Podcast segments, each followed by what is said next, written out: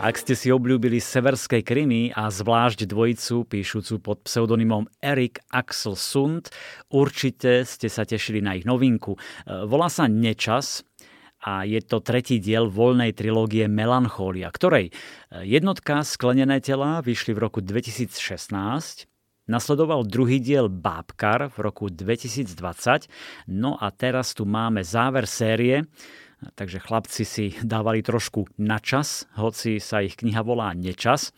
V každom prípade stojí za prečítanie, pretože táto ich šiesta kniha je asi tým najlepším, čo napísali a zároveň prepája všetko to, čo napísali. Je to krimi o tom, čo sa s nami stane, keď zídeme z cesty, keď sa vzdáme svojich rolí, životných zásad a akýchsi pravidiel.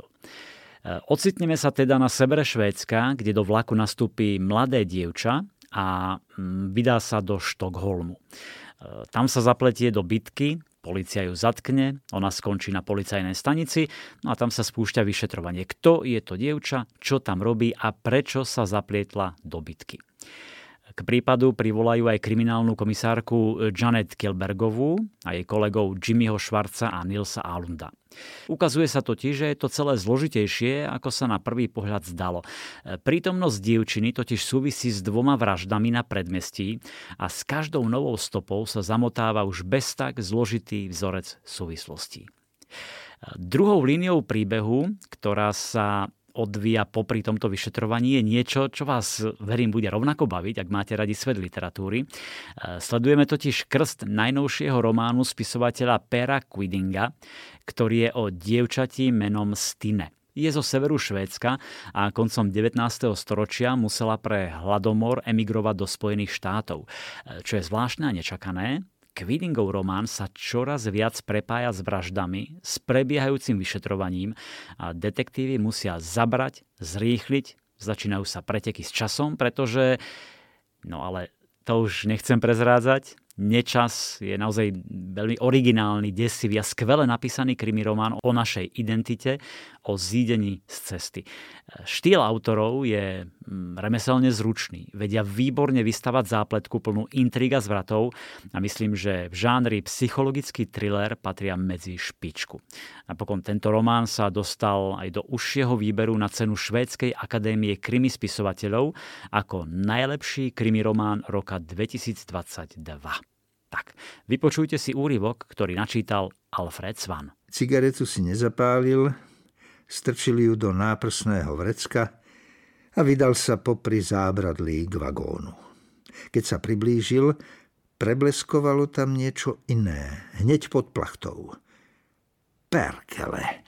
Prekročil koľaj a vyhupol sa na vagón. Oprel sa o železný stĺpik, položil nohu na hrubý kmeň a vytiahol sa, aby lepšie videl. Vtedy to zazrel. Jasné. Bola to ruka. Z tmavozelenej potrhanej bundy trčala špinavá ruka. Keď závan vetra plachtu nadvihol, uvidel vlasy. Dlhé blond kučery, plné kôry a malých triesok. Mŕtvola, pomyslel si a zvažoval, či sa má ísť pozrieť bližšie alebo zavolať políciu. Váhavo opatrne pokračoval k najbližšiemu železnému stĺpiku. Jediný mŕtvý človek, ktorého kedy videl, bol jeho otec. Veterán zimnej vojny, ktorý sa na jeseň v 65. vysmial do tváre granátovému šoku. Raz odišiel do lesa za domom v Karleby, strčil si do úst granát a uvoľnil poistku. Keď ho našiel, zostalo z neho málo a nebol to pekný pohľad. Toto môže byť sotva horšie. Naklonil sa a odhrnul bielu plachtu. Čierne oko na ňo uprene hľadelo a ruka, ktorá bola mŕtva, zrazu ožila.